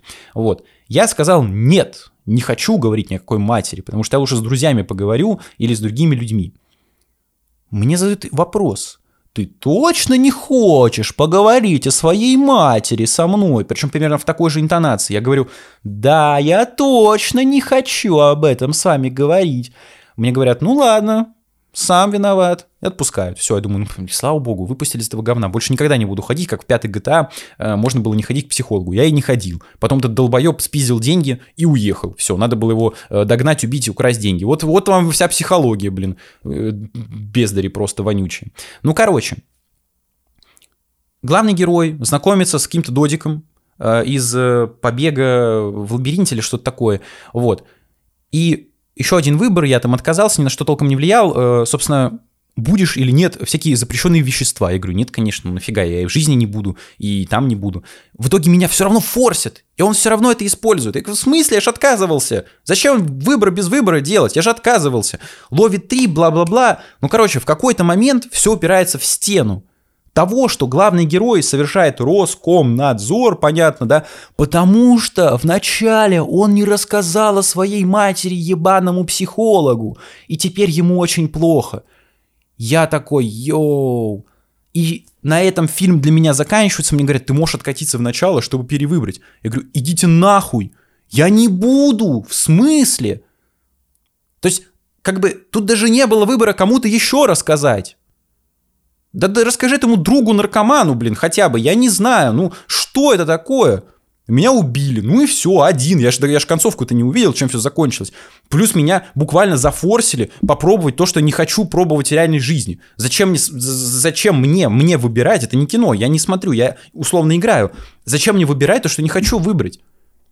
Поэтому я считаю, что идея на бумаге в целом неплохая, Поскольку многие недовольны концовками фильмов, э, есть разные концовки у разных версий, например, режиссерская, театральная, альтернативная и тому подобное. Вот Blade Runner первый, э, Ридли Скотта этим известен, что у него там 500 миллионов тысяч концовок. Бойцовский клуб Финчера тоже этим славится, но тем не менее. Я считаю, это просто плевок, плевок в лицо, потому что я не хочу выбирать вот это. Зачем? Зачем? Вы славите сатану, блин. Ну, как-то так, вот такой выбор, поэтому один. И в целом по четвертому сезону э, качество просело. То есть интересных серий, ну, типа, ну, две, вот Архангел и Крокодил, плюс-минус, Крокодил и то такой, типа, ну, как бы не знаю. Вот оно так и болтается на уровне какого-то говна унылого. И ты смотришь, вот вроде новая серия, новая серия, надо посмотреть, подождать уныло, скучно, неинтересно, заезжено, клишировано, претенциозно и тому подобное, как мистер Робот, унылый кал. Ну, ну сколько можно? Ну что это такое? Ну снимите вы нормально.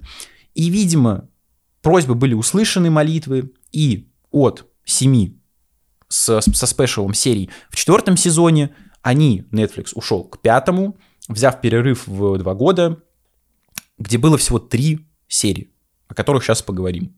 А, первая серия называется Striking Vipers. Вообще, я бы не смог говорить свободно об этой серии в России, но, слава богу, концовка там нормальная, так сказать, для семейных ценностей, поэтому окей. В чем замес? А, главный герой, Энтони Маки вроде. А, кстати, я не сказал, да, э, чем дальше по сезонам, тем больше там звездного какого-то каста. Вот, то есть, если первый сезон, э, первые два сезона там был э, звездный каст, но в основном там были британские актеры, которые известны там, тоже известные, но при этом типа британские, то постепенно все разрослось в типа Йоу, чел, не хочешь лицом светануть и прорекламировать нашу серию? Да, пожалуйста, круто. Ну, все, хорошо, давай, пишем. Вот. Короче, два главных героя, два друга. Один такой задолбавшийся семьянин, э, вроде все нормально, но просто устал от рутины. Второй раздолбай. Имеет женщин налево-направо, такой крутой ходит, в какой-то там курточке, такой бомбере, блин, ну альфа, альфа, альфа-самец, вот. И он дарит своему другу детства игру на день рождения, которая называется Striking Vipers, там какая-то суперновая версия, и опять мы видим технологию, которая так всем понравилась, ну, для 2019 года, когда вышел этот сезон, она была вообще в новинку. Короче, это как VR, ну, от третьего лица, вот VR от третьего лица. То есть ты полностью попадаешь в своего персонажа. И эта игра — это файтинг. И казалось бы, круто, тем более там два комплекта для главного героя и для его друга, вот этого альфача, да. Вот они садятся, пока э, жены спят, ну там жены, девушки, да, и тому подобное. И попадают в эту игру, и такие, йоу, блин, нифига себе, смотри, я там э, мужик, бла-бла-бла, блин, клево, как мой любимый персонаж. О, я девка, там один выбрал девку, собственно, Альфач выбрал девку, а э, вот этот Тихарь выбрал какого-то челика. Вот. Типа, ну блин, ну давай драться, что там, начинают ну бить там по -по -по полигоньку друг друга. Кто-то проникает в мою вселенную из э, виртуальной, господи, не надо. Вот. Короче, начинается замес такой небольшой, но тут они понимают, что, хе, А лучше же потрахаться. Ну, ну, в игре. Э, ты же баба, а я мужик. Ну, правильно, да, да. И занимаются сексом. А суть в том, что как бы люди, как вот в первому игроку приготовиться, чувствуют все, что испытывают э, персонажи этой игры. Такой вот 5D кинотеатра, да, 10D. Вот. И Э, они как бы играют э, каждый день, условно, каждый вечер, да, вот казалось бы, осудительно, надо осудить, но в конце, слава богу, господи, спасибо, э, они встречаются и говорят, слушай, брат, ну ты же мне брат, да, я не могу понять, брат, вот я гей или нет, ему говорят, да нет, да мы не гей, ну это же только игра, и вообще нужно прекратить играть. Они там, ну, прекращают на какое-то время. Но вот который Альфачин говорит, я не могу без этого жить, секс меня э, с девушками меня вообще больше не торкает, хочу вот этого, вот этого виртуального. Типа, гей мы или нет. Они целуются, боже, осуждаю, осуждаю, но тут можно, потому что узнают, что не геи, все, как бы один раз, как известно, э, не, не гей, поэтому, чтобы проверить, считаю легитимным, вот. Они не геи, все. Мне серия понравилась. Во-первых, она забавная, во-вторых, она легкая, в-третьих, тема ну, как бы не, тради... не то, что нетрадиционных отношений, а скорее как э, такого образа мускулинного чела, который выбирает девочку.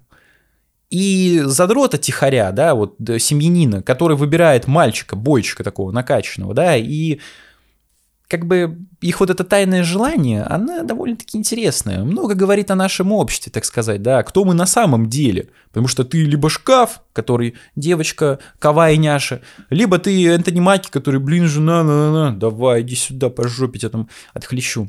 Вот, ну и сама, конечно, вот эта идея, э, от, не то что отношений, ну, скажем так, э, любви в интернете, там тоже это самое, э, что в реальной жизни или нет, это интересно, потому что, по сути, это ведь персонажи занимаются сексом друг с другом, а не они. Вот, но тем не менее. Типа, да, она тупая, ну, блин, ну, я не знаю, просто забавно, типа, на 6 вполне сгодится. Вот, вторая серия, в отличие от первой, она прям такая, прям претенциозная, опять вот вернулись к этому обществу, не обществу. Короче, Шерлок, точнее, не Шерлок, а как его зовут-то, господи, Мариарти из Шерлока, отвратительного сериала, э, тут работает водителем Uber. И он подкарауливает людей у одной компании. Вот он увозит одного чела, которого нашел, э, какой-то в лес в поле. Оказывается, что чел не тот, потому что это стажер, а ему нужна какая-то шишка.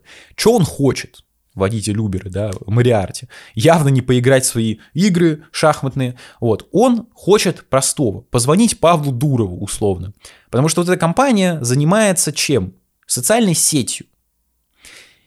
Э, сама идея вроде бы неплохая. Опять-таки, тут есть вот эта бюрократия, когда э, начальник, ну, условный Павел Дуров, потому что он в, Инстаграме постит э, и, и там в телеге пишет такие уважаемые посты, где он гигачат, стоит где-то там в горах, еще что-то. Ну, короче, классный чел. Вот, э, весь накачанный, с э, ауфными цитатками. Тут примерно такой же додик э, в очках тоже там уехал куда-то в горы, чтобы э, произвести детокс от всех технологий, от всего, просто помедитировать, посидеть в горах. В общем, показана бюрократия, когда звонит ты звонишь своему начальнику, говоришь, мне нужен твой начальник. Нет, ты что, офигел? Как такое может быть? Э, но в итоге добиваются главного в компании, он берет трубку тоже нехотя. Кто мне звонит? У меня вообще-то сеанс йоги и пилатеса, блин. Вот. И такой, чё, чё, чем я могу помочь? Мы узнаем, что все не просто так. Потому что главный герой, водитель Убера, у него погибла то ли дочка, то ли он сам виноват в этом. Короче, она залипала в его социальную сеть, вот этого главного чела, создателя, э, пока была за рулем. И каким-то образом погибла вот в аварии. Ну, наверное, сама ехала, врезалась кого-то, или на нее кто наехал. Короче, что-то из этой серии. И типа, что делать? Я не знаю. Э, тут есть э, вайп такого напряжения, то есть есть саспенс, потому что во, во время вот этих всех разговоров телефонных э, их огружает постепенно полиция. Но как будто бы, я не знаю, ну и чё? Что нельзя в телефоне сидеть, когда ты рулишь за... Ну, сидишь за рулем? Конечно, это, это запрещено. Ни в коем случае такого не делайте. Типа, опять жить прошлым. Ну, понятно, что грустно, но типа, а он-то в чем виноват?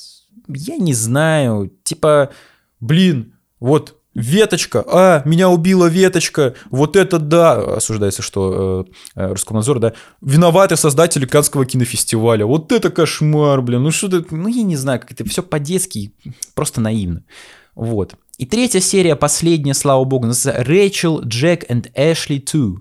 Вот это, друзья мои, это то, почему третий сезон, с третьего сезона «Очень странных дел» начался цирковой урод, э, парад представлений с оставшимися клоунами, собственно. Потому что это прям такая максимально зумерская серия, где никто ни о чем не думает. В чем суть? Появилась Майли Сайрус здесь. Она исполняет условно себя. То есть это такая плюс-минус автобиографичная история, потому что, ну, вы знаете, да, Майли Сайрус, Селена Гомес, сериал на Дисней, э, поломанная детская, ну, точнее уже подростковая, да, типа карьера, психология и тому подобное, вот. И ей было плохо, она хотела из всего этого уйти, ушла, начала цветы сама себе покупать, волосы красить, голая на рэкинболе кататься и тому подобное. В общем, путилась во все тяжкие, за что я, конечно же, уважаю, сильно независимая женщина. Но тем не менее, э, о чем серия? Вот она ее все контролируют. Она поет песни, не хочет, хочет поменять немножко свой, свое амплуа. Э, примерно об этом же Идол, сериал с Уикендом. Советую посмотреть выпуск по подсказке. И Лили Роуз Депп. Вот. Короче, она начинает бычить, Майли Сайрус. Ее помещают, ее усыпляют, помещают сознание в куклу. А, да, в куклу. Короче, ее сознание появляется в кукле у главной героини настоящей. Это девочка-фанатка, такая кей-поперша классическая, которая фанатеет по всякому говну бездарному. Вот. Она начинает общаться с этой куклой, узнает, что на самом-то деле Майли Сайрус, она вот здесь. Ну, это типа не Майли Сайрус, какой-то ее образ, ну, в общем, неважно. Э, образ Майли Сайрус, вот, он в этой кукле. И начинается такое бандиана, когда они пробираются в дом, чтобы э, воскресить э, э, Майли Сайрус, да, чтобы там отключить от проводов, потому что она в коме искусственно поддерживается и тому подобное. Вот, как бы свободу творчеству, э, долой этих, э, э, ну, не оккупантов, это немножко странно звучит в современных реалиях, но типа... Э, абьюзеров тела, потому что творчество отходит на второй план, когда есть хиты, потому что все фанатеют от этой попсы, а Майли Сайрус в сериале не хочет писать попсу, она хочет поменять свой жанр на какой-то непопулярный, в общем, такая история. В чем проблема? В детскости. Как будто это ставил какой-то клоун, типа Тайки Вайтити, потому что охраняемый дом, там куча охраны, куча камер видеонаблюдения – Дети просто с этой куклой ходят, я не знаю, чуть ли не пешком, не бегом, э, не знаю, средний палец из стороны в сторону показывая, матерять и тому подобное, блин. Что это? Они вообще дискотеку там устроили, позвали, ну, не знаю, Майкла Джексона, да, чтобы он э, лунной походкой пошел до Майли Сариуса, отключил все и все. Ну, это просто бред. Как в третьем сезоне очень странных дел, или в четвертом, когда они пробираются на эту э, советскую базу или русскую базу, и там просто это база, военная база, это база, она как бы кормит, да, они по этой военной базе, вот я говорю, так же просто ходят, как Папич, э, этой, проходка СФ на МИД, да, точно так же. Ну что-то прячутся, блядь, там куча военных, куча камер, это охраняемый объект, никто не видит, то, то же самое. Пробрались, что-то сделали, такой дух дебилизма. Вот типичный фильм Netflix, вот я могу сказать, типичный фильм Netflix, типичная серия Netflix. Э, тупое говно для зумеров. Им это понравилось, им это зашло, мне не понравилось, мне больше четырех лет, э, ну, видимо, пяти, потому что пятый сезон, больше пяти лет, вот, поэтому э, считаю серию максимально проходной.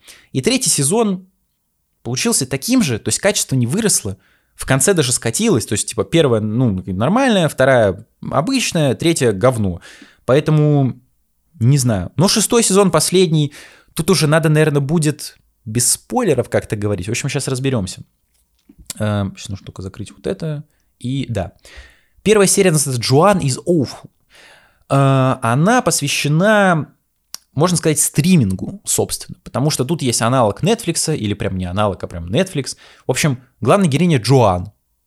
Э, Ее вроде так зовут. Короче, она находит про себя сериал на какой-то стриминговой площадке, которая, ну, э, возможно, прямо на Netflix. Я точно не помню название, в общем, Netflix. Сериал называется «Джоан из Оуфул». Этот сериал прям один в один повторяет ее жизнь. А, только в сериале вот этом ее играет э, Пенелопа Круз, если я не ошибаюсь. Вот. И как бы дальше, наверное, будут спойлеры, но в чем суть? оказывается, что Пенелопа Круз, ну, как бы, э, она же тоже смотрит этот сериал, да, э, Джоан, из реального мира. Получается, это как сон внутри сна, потому что Пенелопа Круз тоже сидит и смотрит сериал. А там-то кто играет? Явно не Пенелопа Круз, нет. Там играет, я не помню кто, э, короче, я не помню кто, наплевать. Там еще кто-то играет. И в итоге главная героиня из реального мира приезжает к настоящей Пенелопе Круз, которая не знала про то, что ее образ эксплуатируется в этом сериале, приезжает в офис вот этого условного Netflix, оказывается, это все нейросеть, потому что когда при подписке на Netflix Джоан не прочитала договор, там было написано, что если э, наши алгоритмы поймут, что ваша жизнь интересная, то они на основе вашей жизни снимут сериал, и вы ничего не можете с этим сделать, иначе просто не подписывайте договор, тогда не получите доступ к нашим великолепным великолепным сериалом. Что я могу сказать? Нахуй Netflix получается? Не подписывайте такой договор. Что? Потому что зачем смотреть на самого себя? Никому не интересно. Понятно, там все опять в восторге. О боже, что, Джоан ужасная.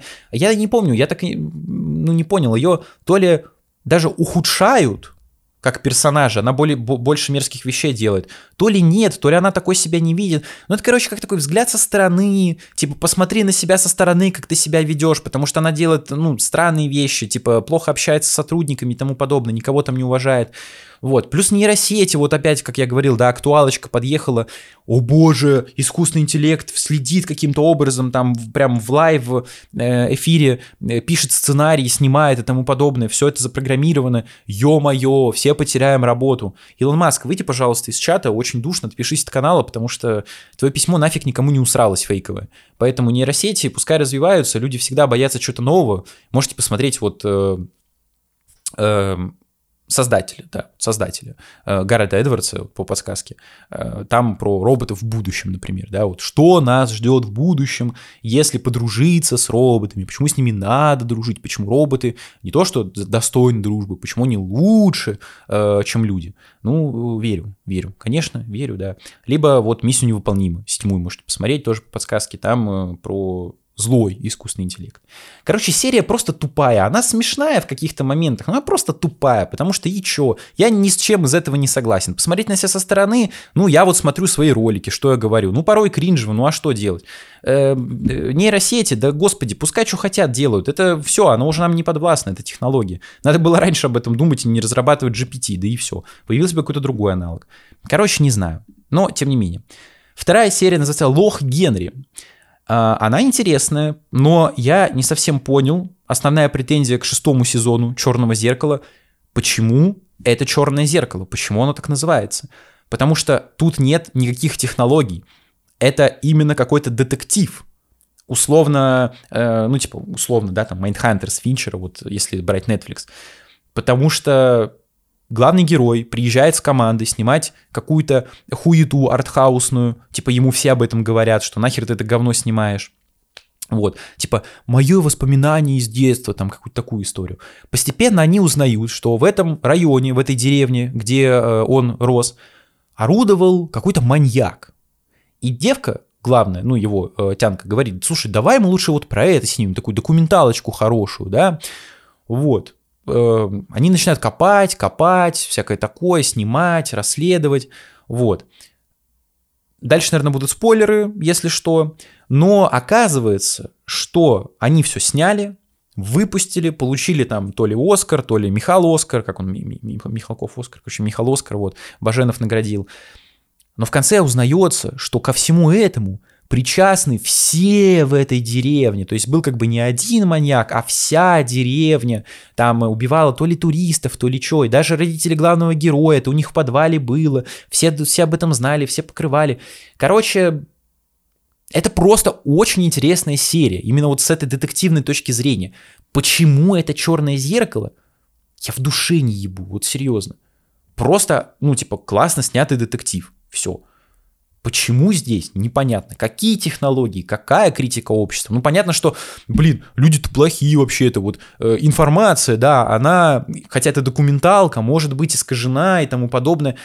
Вы в курсе, что как бы документальное кино, уважаемый Netflix, со своего первого фильма э, «Нанук Севера», да, оно уже было не полностью документальным, потому что там был момент, где к аборигенам, ну вот этим, э, не аборигены, а как это, короче, вот к семье Нанука, э, она приезжает к американцам, американцы им показывают э, какие-то всякие приблуды, ну, понятно, типа, как раньше инки э, золото просто так отдавали э, испанцам, ну, там, и, точнее, не испанцам, а эти, господи, в Северной Америке э, индейцы просто так отдавали всякие побрякушки, там, драгоценности, потому что они не знали их ценности, вот. Тут примерно то же самое, но оказывается, это было снято, ну, типа, искусственно, то есть это приехала съемочная группа, которая показывала на нуку его семье, там, местным жителям какие-то, какую-то технику, какие-то вещи. То есть это не документалка, потому что вы как-то взаимодействуете с объектом, э, то есть в данном случае вот с Нануком и его семьей, хотя все остальное было документировано.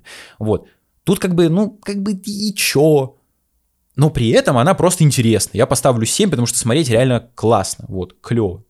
Третья серия а, называется Beyond the Sea. Вот тут уже черное зеркало, да, потому что это будущее. Тут э, в чем замес? Значит, есть э, такая история, что в космосе висит какой-то корабль, спутник, что-то такое. Там находится два чела. Это Айрон Пол из э, Breaking Bad и... Кто? Джош Хартнет. О, Джош Хартнет. Э, чел из этого, кстати, вот, да, я думаю, откуда его недавно, где его недавно видел? Вот в этом. Э, он играл в Опенгеймере. Можете посмотреть выпуск, опять-таки, по подсказке. Вот. Короче, два чела находятся в космосе. Их семья на Земле. И в чем замес?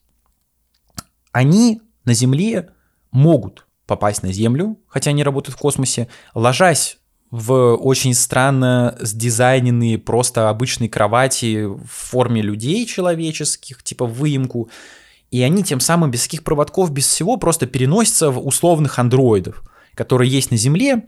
Вот, они в это время там лежат в каком-то условно сне, и они оживают, собственно, вот ходят. То есть сознание переносится из космоса в робота на Земле, чтобы ты как-то взаимодействовал с семьей, чтобы ей было не так одиноко э, без тебя.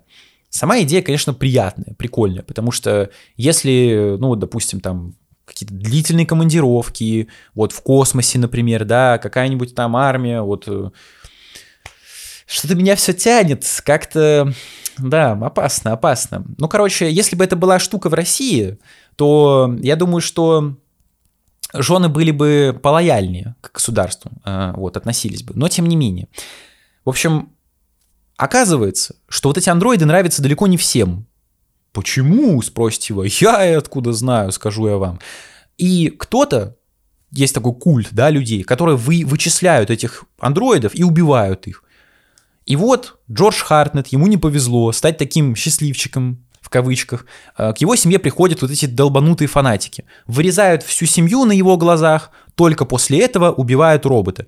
Почему-то убили робота, ты как бы воскрес, да, почему нельзя заменить робота, не совсем понятно. Но, в общем, как это все устроено, тут именно, тут не это важно. Он больше не может отправляться на Землю, плюс у него вырезали всю семью на его собственных глазах, потому что его только потом отключили. Офф, условно. Вот он страдает, э, Айрон Пол это видит, думает, не дай бог он там что-то сделает с собой, не то что со станцией, а с собой, еще раз осуждаю, если что. И он предлагает, давай я твое тело, свое тело поделю как бы, ну, с тобой. Он все это, конечно, с женой согласовал, она говорит, да, ему нужно побыть на земле, и он тоже говорит, я хочу побыть на земле, увидеть просто вообще реальную мир, а не эти, э, там, ну, условно, типа четыре стены. Договариваются, все нормально, а у, у Айрона Пола жена есть. Аарона Пола, жена есть. И постепенно начинается такая любовная история, э, дальше, если что, будут спойлеры, да, вот спойлер, которая перерастает из ничего, когда жена к нему холодная, в отношения. Ну, отношения это сложно, конечно, назвать, просто она видимо, устала, да, она устала жить в каком-то доме, в какой-то глуши, потому что он живет там где-то за городом, еще что-то. Видимо, поэтому до него не добрались эти фанатики, хз, потому что не знают, где он живет. В общем, э, они целуются, она против, причем этого, э, убегает, все. И как бы, чем закончилось-то, не помню. Короче, чем-то закончилось, я не знаю, ну, вроде как неплохо, ну, типичную мелодраму показать. Я не знаю, ну, блин, просто проходная серия. Ну, а на Аарона Пола было приятно посмотреть и на Джоша, на Джоша Хартнета.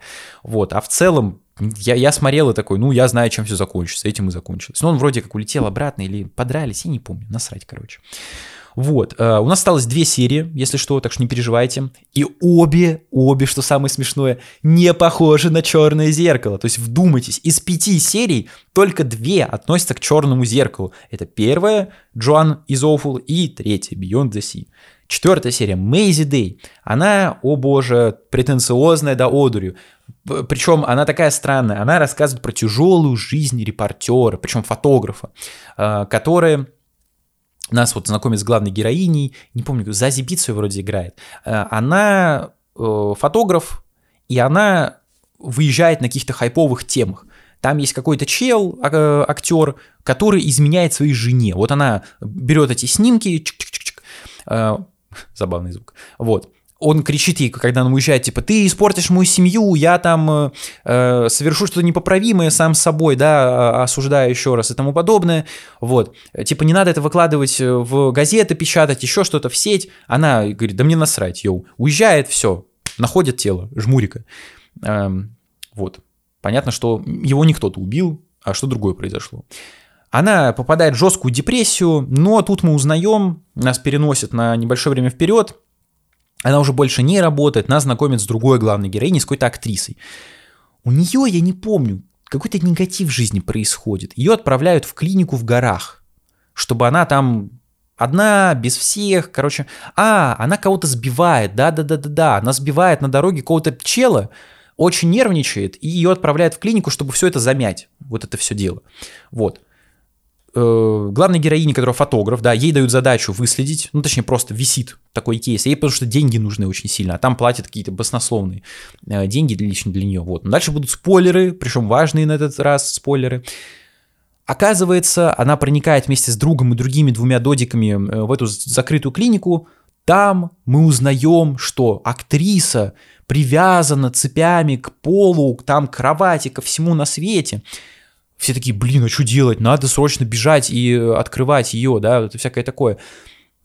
Ломают цепи, и наступает полнолуние. Вы такие, наверное, думаете, блин, Вадим, при чем тут полнолуние? Это же черное зеркало. Я вам скажу, ребята, вы еще никогда так не ошибались, потому что полнолуние раскрывает то, что она ебаный Вервульф, оборотень, вау, просто черное зеркало про оборотней, охуеть. А какие такие технологии превращают людей в оборотней? Луна, угу. наверное, это вот что-то из РЕН-ТВ, где Луну создали искусственно, и поэтому волны проецируются на людей. Короче, надо слетать проведать, что же там происходит. Вот. Они спасаются, причем это настоящий оборотень, она прям в оборотне, блядь, превратилась в волка вонючего, потому что они спасаются в кафешке, а потом туда приходит вот эта девка в виде оборотня, всех там убивает вроде как, неважно. Короче, это прям оно. И ты такой, чего? В смысле? Почему оборотень? Как бы да, понятно в суть, что э, даже вот такой секрет не утаишь, хотя ты там за седьмью печатями сидишь, ты привязан никакого телефона, ничего, папарацци везде пролезут, но опять-таки ты популярный, а что делать? Ну вот будут люди за тобой бегать, каждый твой пердеж фоткать, ну потому что вот так оно есть. Э, это, блин, как бы противоположность славы, в этом ничего нет удивительного, и сидеть э, грустить, что, блин, зачем я сфоткала, так сфоткал бы кто-то другой. Все.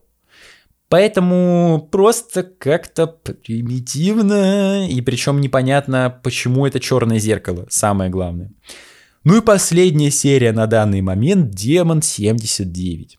А, как несложно догадаться, 79 год, действие происходит именно в нем, в 1979 году. А, вроде как в 1900. Короче, да, да, да. Вот, в общем, главная героиня — это... А, как они, блин, которые приезжают... А, иммигрантка, вот, в Англии. И в это время там проходят волнения э, националистические, если я ничего не путаю, вот, когда Англия для англичан, все, кто приехали, пошли домой, ну, типа, валите отсюда, вы нам здесь не нужны. Вот главная героиня в такой э, варится, в бедном районе живет, работает обычной продавщицей обуви в магазине. Находит какой-то камень, вот как из мема, да, только камень я не дам. Вот ей дали камень. Оказывается, он непростой. Дома она его каким-то образом активирует, я уже не помню каким. Оказывается, оттуда вылазит демон и говорит, Она офигела, типа, блядь, я ж черное зеркало смотрю, какой демон? А вот вылазит демон, да. И говорит, родная, ты активировала камень, поэтому с тебя три убийства. Меня ничего не интересует, надо убить трех людей. Типа, принеси три жертвы. Вот. Не надо было активировать. Она такая, ну, она говорит, блин, я не могу, я мышка, наружка, все дела. Ну, не надо было тогда его брать в руки и еще что-то делать. Вот. Поэтому дальше спойлеры, если что. Вот. Но она совершает два убийства с горе пополам, и это прикольно. То есть э, демон превращается в солиста Бонни М, там их вроде два, два мужика, две девки, вот в одного из них, который нравится главный герой, э, он превращается в него, чтобы ее не пугать. Э, химия между ними работает, но на третьей жертве все фейлится, потому что третьей жертвой, она не знает, кого убить, она выбирает самого главного здесь злодея.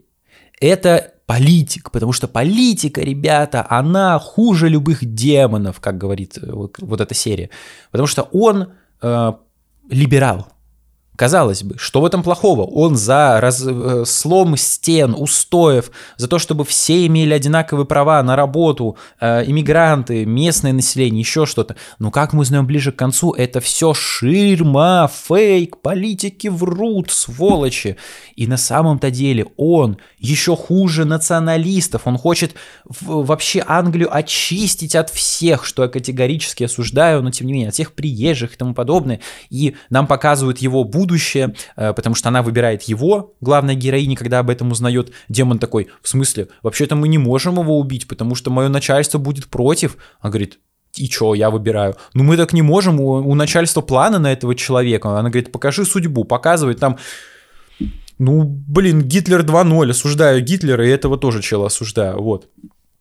Поэтому непонятно. Она э, пытается его убить, у нее практически получается, но в итоге не получается, ее в последний момент ловят, садят в тюрьму, и случается апокалипсис. То есть мы думаем, как вот в, э, у Скорсезе в этом самом, в «Острове мертвецов» или «Проклятых» э, с Ди Каприо. Типа, а что же в конце было-то? Вот мы также сидим, думаем, типа, блин, э, ей это все привиделось, причудилось, или это все на самом деле было, этот демон? Потому что, может быть, она просто поехала кукухой и стала всех убивать. Но в итоге э, случается конец света, может быть, это она так с ума сходит, и э, аллегории, метафоры и тому подобное, но как бы конец света наступил. Прикольно, комедийно, да, классно, забавно, весело, но опять-таки, при чем тут нахуй черное зеркало? Вы что снимаете? Вот предыдущая серия. Э, четвертая, да, была похожа про оборотни. Вот по духу э, она бы идеально вписалась в кабинет редкости Гильермо Дель Торо.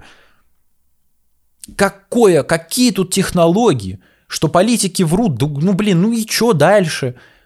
Камни какие-то, вот это технологии или что, я не понимаю, где делать вот этот ну, изысканный стиль такого серого мира, где никому нельзя верить, где постоянно что-то негативное происходит, какие-то демоны, что что это вообще такое? Я не понимаю.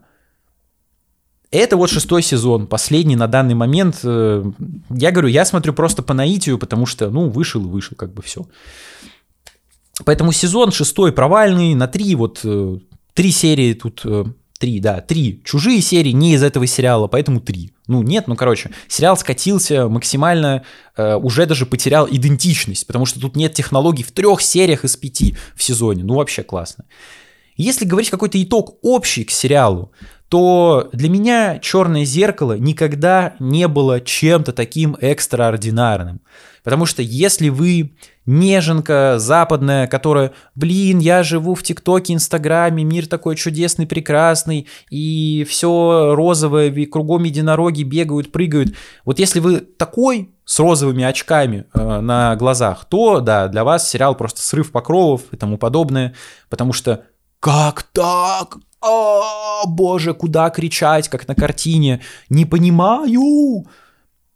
Что это? Кому верить? Политики врут, э, медиа врут, СМИ врут, все врет, везде ложь, везде обман. Что это такое, блин? И даже Инстаграмом нельзя пользоваться, потому что 5 звезд приводят к упадку и тому подобное. Расслоение общества есть, о боже. Но если вы адекватный современный человек, который хоть как-то способен мыслить логически, а не с атрофированным мозгом, Хотя, если вы подписчик Netflix, то у вас, наверное, атрофированный мозг, потому что Netflix разжижает своим контентом. Э, разум, способность мыслить, он просто отключает, чтобы ты смотрел эту блевотину раз за разом из сериала в сериал, из фильма в фильм, чтобы все было одинаковое, просто картинки двигались и тому подобное, то сериал просто проходной, а в моем случае даже хуже проходного, потому что все идеи, которые есть, они не то что на поверхности, они вот кричат. Э, об этом, но почему-то создателям это интересно изучать, исследовать. Я говорю, возможно, к одиннадцатому году, когда вышел первый сезон, это было неплохо, но там просто проблема была каких-то серий, ну вот первой в частности, к чему, что, я не знаю. Но сейчас это настолько беззубо выглядит, когда Netflix сам себя высмеивает вот в первой серии шестого сезона, типа, о, читайте срочно э, эти договоры, что подписываете. Я смотрю просто потому, что смотрел все предыдущие сезоны, и я надеюсь, как дурачок, что, а вдруг вот седьмой сезон, там будет лучше, но лучше не становится. Поэтому вот такой получился выпуск, отчетный, отчитался, сдал, принял. А, вот, перед подписчиками, моими дорогими, любимыми. Если хотите поддержать, отблагодарить за такую работу, сколько идет, сложно сказать. Короче, сколько-то идет уже, наверное, сейчас 30. Э, видос, вот, Подписывайтесь на канал Очки на минус 4, ставьте лайк, пишите в комментариях, как вам сериал, какие у вас любимые серии. Э, у меня любимые серии, э, я не знаю, Пускай никаких, все говно. Ну, типа, что-то лучше, что-то хуже, но просто ленче собирать. Вот. Э, самый худший это White Bear, однозначно, Белый Медведь, такого говна я никогда не видел. И э, Рэйчел, Джек и Дэшли Ту. Вот. Вот, вот это прям совсем какой-то трэш несусветный. Остальные, типа, хер с ним. Вот, э, пишите свое мнение. Хотите поддержать финансово, Boosty, Donation Alerts, QR-коды на экране, вот, там э, будут выходить эксклюзивные ролики, продолжат, точнее, выходить. И список уважаемых людей, которые уже поддерживают меня финансово, за что им огромное спасибо отдельное. Вот, можете присоединиться к этим респектовым ребятам, всем э, э, уважение мое, вот, большое. Хотите послушать и не посмотреть, то ищите Киногон, Разгон, два подкаста везде, на всех аудиоплощадках, Яндекс Музыка, Apple подкасты, ВК, в том числе, Разгон появился на ВК, раньше его там не было, э, Spotify и тому подобное. Вот, ну и на телегу подписывайтесь, там выходят э, текстовые заметки о фильмах э, раньше видосов, и их там в целом больше, потому что они про все успевают записать э, выпуски. Ну и голосование, конечно, там проходит за контент. Так что вот такие дела, такой получился выпуск. Я не то что устал, э, но грустно, грустно, что, казалось бы, столько историй, короткометражки, вот, пиши, снимай, даже тебе не нужно много бюджета, потому что это история минут в 50, там, в 40, что-то такое. Но при этом а где идеи интересные, новые? Да и нигде. Критикуют максимально Соеву повестку, да и все. Мне это смотреть абсолютно неинтересно. Надеюсь, это закончится, или сериал произойдет какой-то ребрендинг, и там будут высказываться интересные идеи, до которых нельзя дойти просто вот так, почитав интернет. Вот и все. Так что всем пока, ребята. Э, не бейте зеркало на 13 что там, на пятницу 13 потому что это не, к несчастью. Вот. Пока.